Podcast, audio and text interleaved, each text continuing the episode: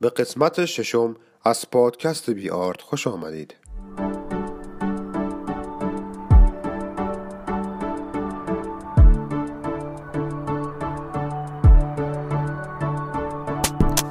سلام بزرگ بی آرت هستم و خیلی خوشحالم که تونستم یه بار دیگه در خدمت شما خوبان باشم.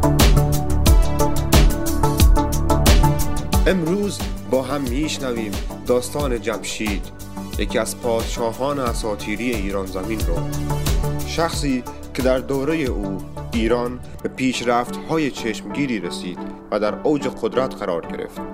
ولی همانطور که هر طلوعی غروبی نیز به همراه دارد فروغ آن پادشاه بزرگ هم به سرانجام رسید. با ما در این سلسله داستانهای اساتیری ایران زمین همراه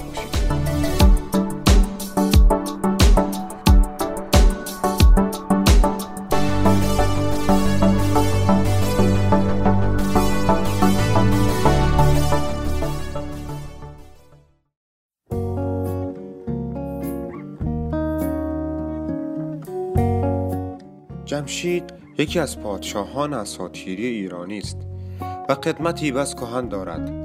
نام او در اوستا و متون پهلوی و متونهای دوران اسلامی آمده است.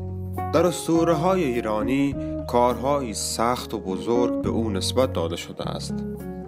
در شاهنامه فردوسی جمشید فرزند تحمورس پادشاهی فرهمند از دودمان پیشدادیان و نماد پیشرفت و ترقی خواهی است. او پایگزار جشن نوروز بود و در زمان او صنعتگری با نرم کردن آهن ساختن زره و جوشن آغاز شد و همچنین صنعت نساجی و تولید عطر مشک گلاب داروهایی برای درمان بیماری ها در زمان او رواج پیدا کرد. جمشید دیوها را به ساختن بنا از گل و گچ و سپس سنگ گماشت.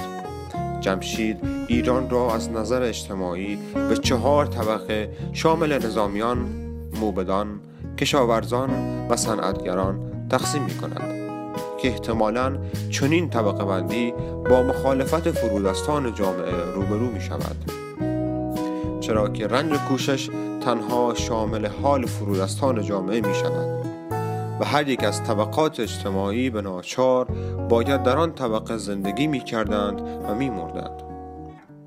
در نظر دیگر جمشید دستاوردهای خود را یگانه و بی همتا می نامد و از غرور و خودپسندی مقام خود را در جایگاه خدایان می بیند.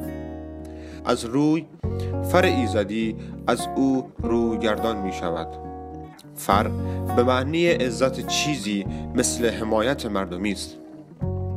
در چنین شرایطی ایران گرفتار آشوب و حوادث بیرحمانه می شود. تا آنجا که جامعه انتظار پادشاهی را می کشد که بتواند امنیت را به ایران بازگرداند.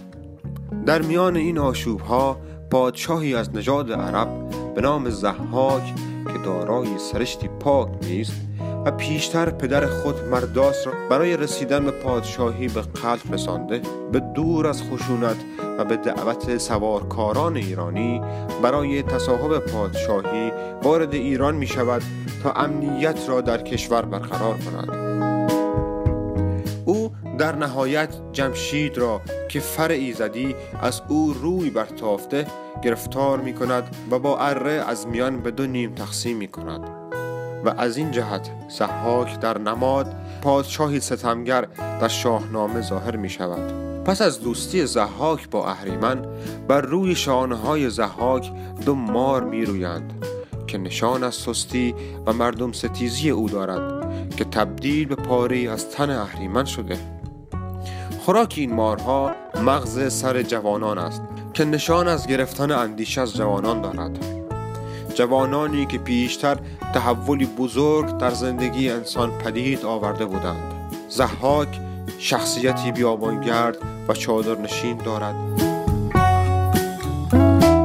در پی حکومت به شیوه بیابانگردان به جامعه ای دارد که وارد دوره صنعتگری شده و راه های نوین را تجربه کردند و شیوه بیابانگردانه او را تحمل نمی کردند.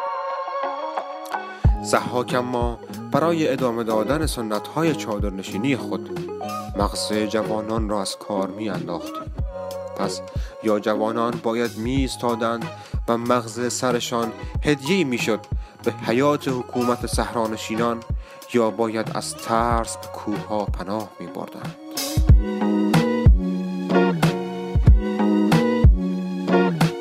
تو چون بی خود شدی از منزل خیش زهی زی رفتی بر منزل خیش ز چون جمشید بر طلوعی صبح درخشید همان جمشید ز غروبی از هم بپاشید.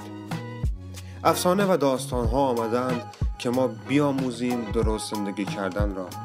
در پس این ابرهای تاریک زمانه و تبدیلشان کنیم به نور خورشیدی نورانی.